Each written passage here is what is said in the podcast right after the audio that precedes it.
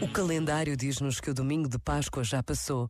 Mais um dia nos nossos calendários, sempre cheios e apressados. Mas para muitos, esta é a semana da oitava da Páscoa.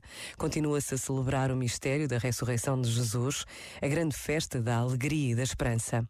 Os campos floridos trazem-nos a certeza da primavera, o tempo em que toda a natureza se renova e renasce.